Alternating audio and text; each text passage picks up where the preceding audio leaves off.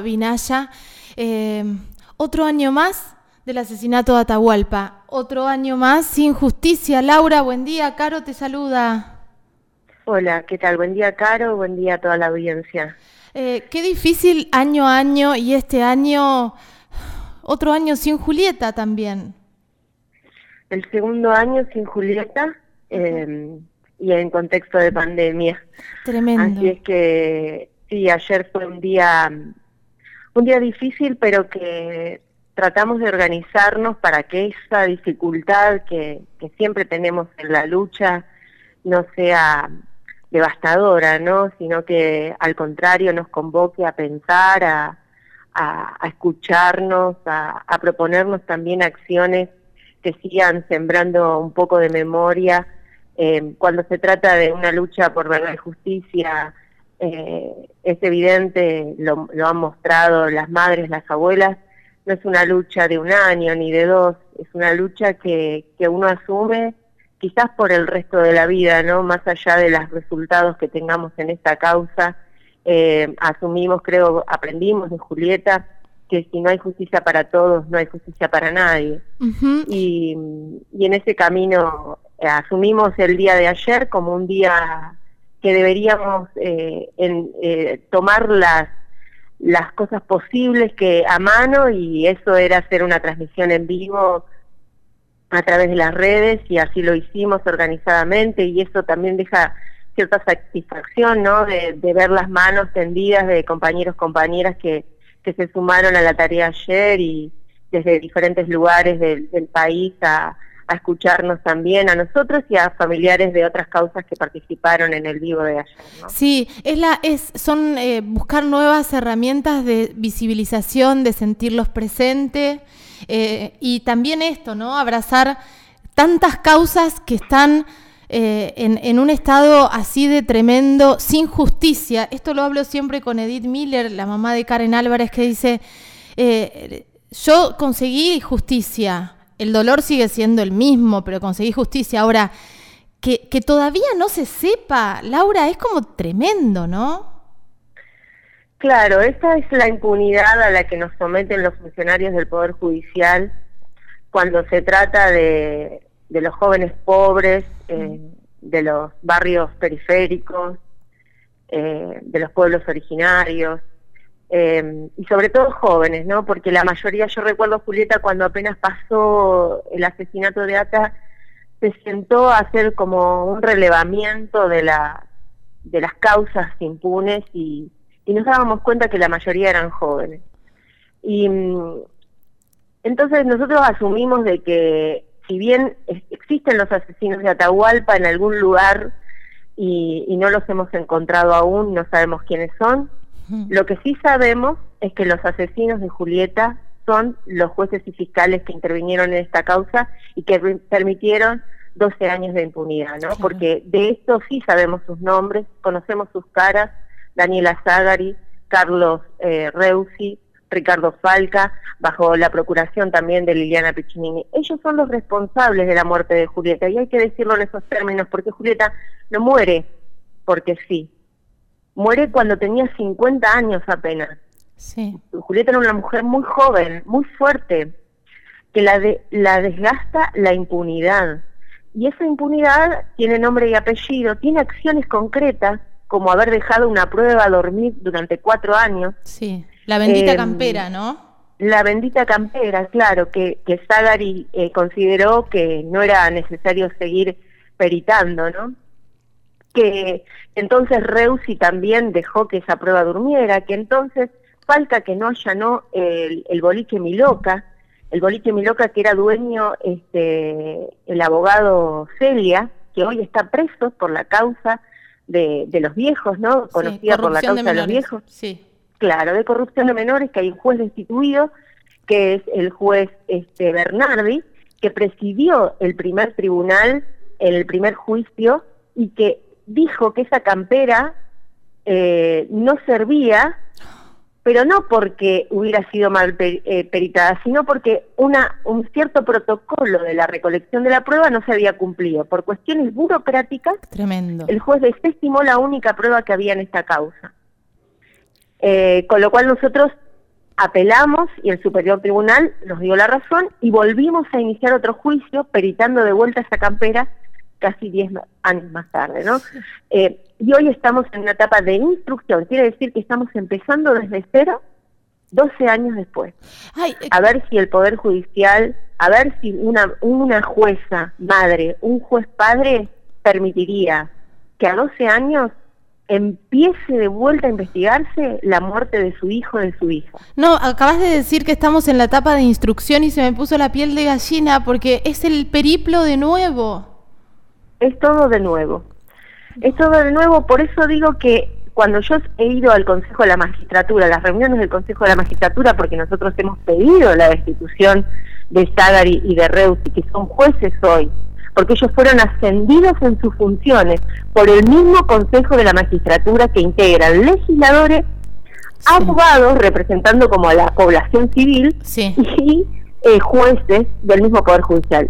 Ese Consejo de la Magistratura que los ascendió de fiscal a juez, de juez a recontra juez, hmm. ese mismo consejo es el que dejó sin posibilidad de juicio político eh, sobre Reusi y sobre eh, Falca. Y, y nos, nos estamos pendientes aún, aún de la audiencia de juicio político contra Daniela Zagari, pero ya sabemos que la pena que se va a pedir es una sanción de 60, 30, 40 días. No es la destitución. Eso va a ser la única justicia que vamos a conseguir adentro del Poder Judicial. Por eso nosotros decimos, ayer lo decíamos, nosotros necesitamos la transformación de la institución judicial, que sea para el pueblo. Hmm. Basta de tener funcionarios que no sirven adentro del Poder Judicial. Queremos decidir nosotros, la población que lucha, las organizaciones, los sindicatos, las universidades, queremos entrar al Consejo de la Magistratura a tener voz y voto, porque siempre negocian entre ellos quienes pueden ser jueces y fiscales, y estos jueces y fiscales después deciden sobre la vida de una población. Decime vos cuántas veces liberaron a abusadores, cuántas veces una mujer golpeada tuvo que ir 50 millones de veces a decir que la golpeaban hasta que la desaparecieron. ¿Cuántas veces dejaron a niños en manos de los abusadores, en manos de los asesinos?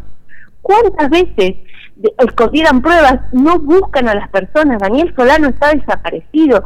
Carlos Paineville está desaparecido. Hay dos desapariciones más en Roca. Otoño Uriarte, el triple crimen de Cipoletti, el doble crimen de Río Colorado, Coco Garrido en Bolsón. Puedo enumerar millones de casos en los que el Poder Judicial ha demostrado que no puede, no sabe o no quiere. Entonces es necesario que esa institución se transforme.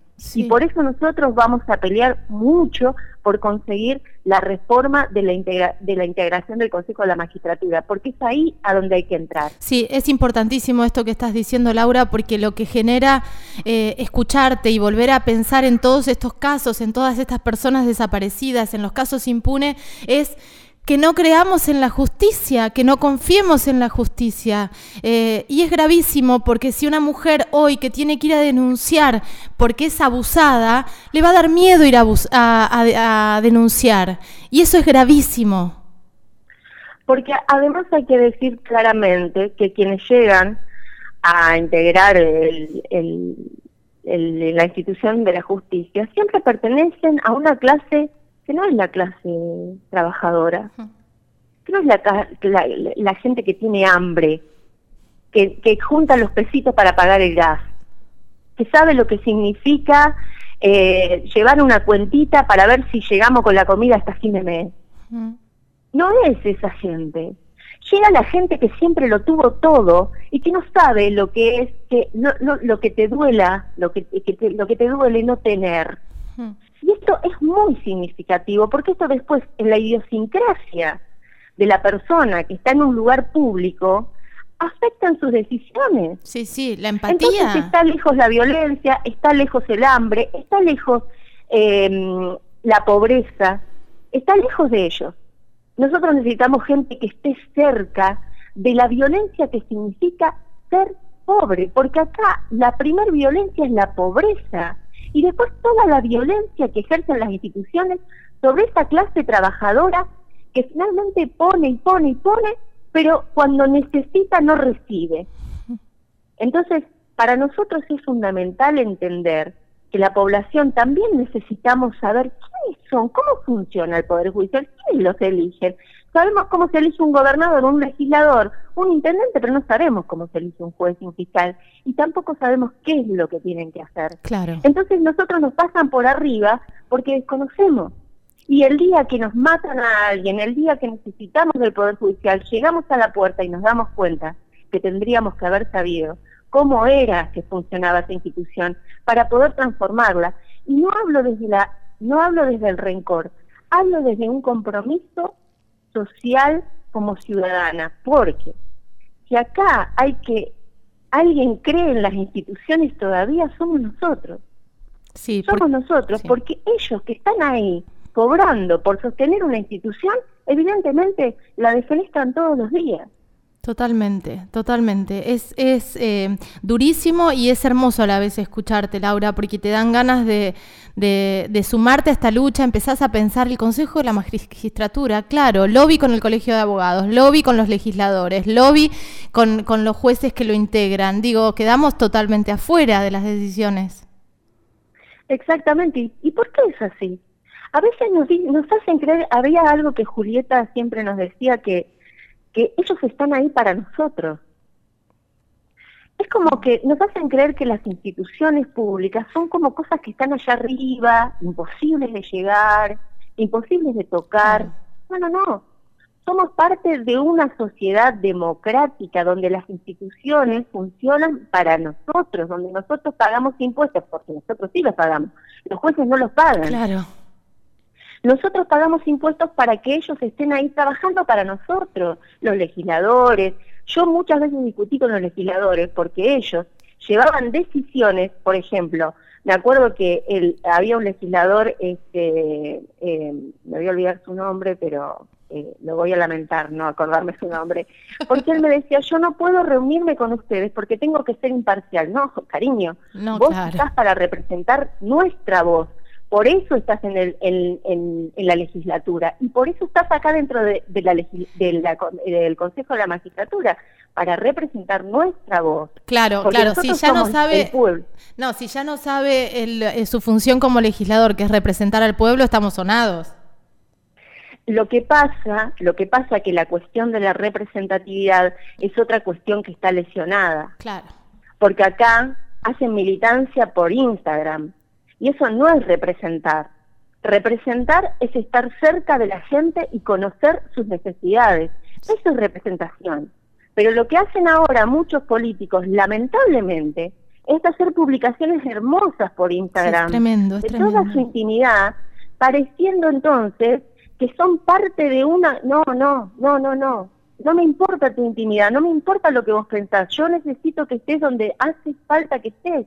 Sí. Entonces, a mí me parece que acá hay una responsabilidad mayor que es de los funcionarios judiciales y políticos de gobierno, y hay otra responsabilidad que nos, que nos cabe a nosotros los ciudadanos y ciudadanas de pie, que es empezar a conocer cómo funciona este sistema y empezar a organizarse. No hay otro camino, no hay otro camino. Ese camino es tedioso, claro. Yo ayer, como cada 15 de junio de mi vida, quisiera poder estar tranquila, no sé, haciendo cualquier otra cosa menos marchando.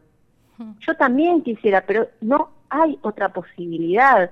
Y a quienes nos toca eh, la desgracia de perder a un, a un familiar, y en este caso dos familiares, en un, en un contexto de impunidad, sí pues nosotros también muchas veces eh, tenemos que preguntarnos desde dónde asumimos esa lucha. Nosotros asumimos la lucha desde un lugar de compromiso social. Claro. No, no hay nadie más que pueda defender la verdad y la justicia que quienes padecen la impunidad. No hay nadie, porque los funcionarios no lo van a hacer. Sí. Entonces nosotros tenemos que ser organizadamente el pueblo que lucha y que consigue, no por Atahualpa ya, quizás, sino por todos los pibes y pibas que siempre terminan siendo eh, muertos por una bala que los mata. Eh, por todos ellos y por el compromiso con nuestra comunidad, asumimos la lucha con mucha responsabilidad, con mucha responsabilidad, pensando mucho en lo que vamos a decir, porque esto no se trata de una situación de venganza ni de sembrar odio. sino de sembrar compromiso, como lo hacía Julieta, solidaridades, como lo hacía Julieta, y la esperanza y las ganas de tener un mundo más justo. Laura, esto que estás diciendo eh, me parece fundamental porque muchas veces lo que pretenden desde, desde los poderes, desde los diferentes poderes del Estado, es que realmente nos sintamos enemigos y enemigas. Entonces nos ponemos en la vereda de enfrente y es mucho más fácil aplastarnos con la indiferencia, eh, con el no escuchar. Eh, em, intentar ser parte, digo, de alguna manera, e intentar la lucha desde un lugar de eh, este, de construir un mundo mejor, me parece que eh, rompe este esquema de, bueno, los que marchan son los enemigos. No, estamos construyendo o intentando construir una sociedad mejor. Sí, y, en este momento sobre todo que quedamos tan atrapados, ¿no? Por esta realidad que evidentemente construimos entre todos y todas, ¿no? En, un, en un contexto de pandemia, donde se ven mucho más las fragilidades que deja este, la injusticia, no solamente en un hecho de asesinato, sino en todo, en, no tener salud, en no tener trabajo, en no tener educación, en la precariedad de todo el sistema. En este momento es donde nosotros necesitamos sembrar solidaridad, sembrar solidaridad, porque la empatía es lo único que va a hacer que podamos atender al otro, a la otra, escucharle, tratar de procurar acercarnos a ese compañero o compañera que necesita, tratar de encontrar al compañero o compañera con el que podamos trabajar, pensar ideas, eh, hacernos eh, inventar. Yo ayer decía, nosotros somos el pueblo que muchas veces inventa un baile en la calle para poder ahogar la pena. Somos el pueblo que llora abrazado. Somos el pueblo que siembra oportunidades. Somos nosotros. Las luchas de las madres, de los diferentes casos, las luchas de los sindicatos, las luchas de los trabajadores han sido las que han logrado sembrar posibilidades para todos y todas. Y en eso hay cierto cierta felicidad. Y mira como te digo, felicidad es una palabra tan tan ajena, ¿no? a un hecho de impunidad, ¿no? Tan extraña a un hecho de impunidad. Sin embargo, me parece que insisto con esta idea, si no hay justicia para todos, no hay justicia para nadie.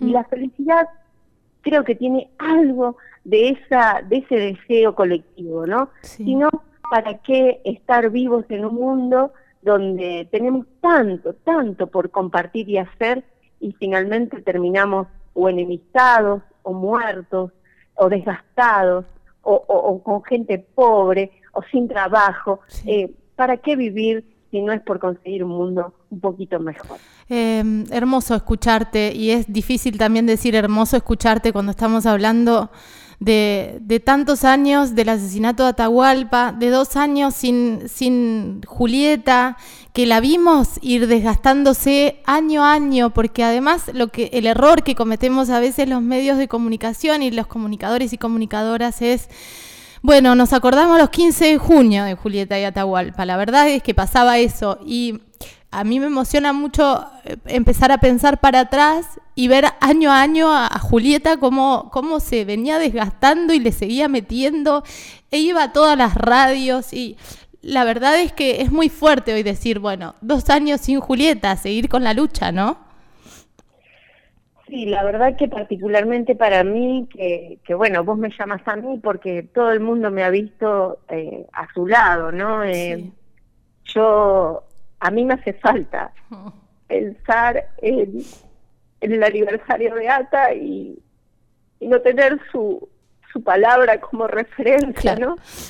Muchas veces yo, antes de los 15 de junio, yo escribía los documentos, escribo los documentos pero siempre me sentaba con ella a pensarlo, ¿no? De sobre qué cosas vamos a hacer eje, porque es tan importante la palabra que decimos los familiares de víctimas, porque tenemos un micrófono, entonces no podemos decir cualquier cosa.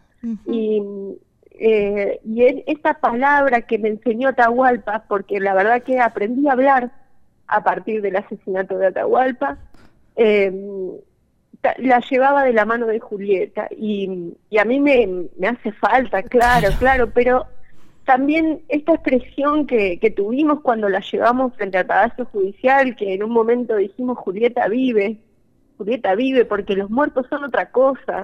Muertos es el poder judicial está muerto, pero Julieta está viva por todo lo que ha sembrado. Julieta ha sido una mujer tan tan enorme, tan enorme y, y, y, y me cuesta decirlo a mí que soy su sobrina y que la amo con mi corazón, ¿no? Pero si yo la viera desde afuera, todo lo que me enseñó Julieta como, como mujer, como mujer aymara, como mujer aymara pobre, como mujer aymara pobre y abusada en, desde niña, eh, toda esa fuerza que ella logró este, sacar adelante siempre y esa, es intentarlo, es intentarlo desde desde un compromiso y desde sin pedir nada, sin esperar nada, eh, solo por amor a la vida, eh, la verdad que sí, Julieta claramente falta físicamente, pero creo que está viva en eso que ha sembrado en cada uno de nosotros. Es así. Laura, te mando un abrazo inmenso y mm, hablemos antes del próximo 15 de junio, hablemos seguido, pongamos esto sobre la mesa cada vez que podamos. ¿Te parece? Dale, dale. Te, mando un abrazo. Un, abrazo enorme. Gracias por acompañarnos. No, por favor. Gracias a vos. Laura Vinaya hablando con nosotros aquí en Ojos Bien Abiertos. Un año más sin Atahualpa y un año más sin Julieta. Un año más sin justicia.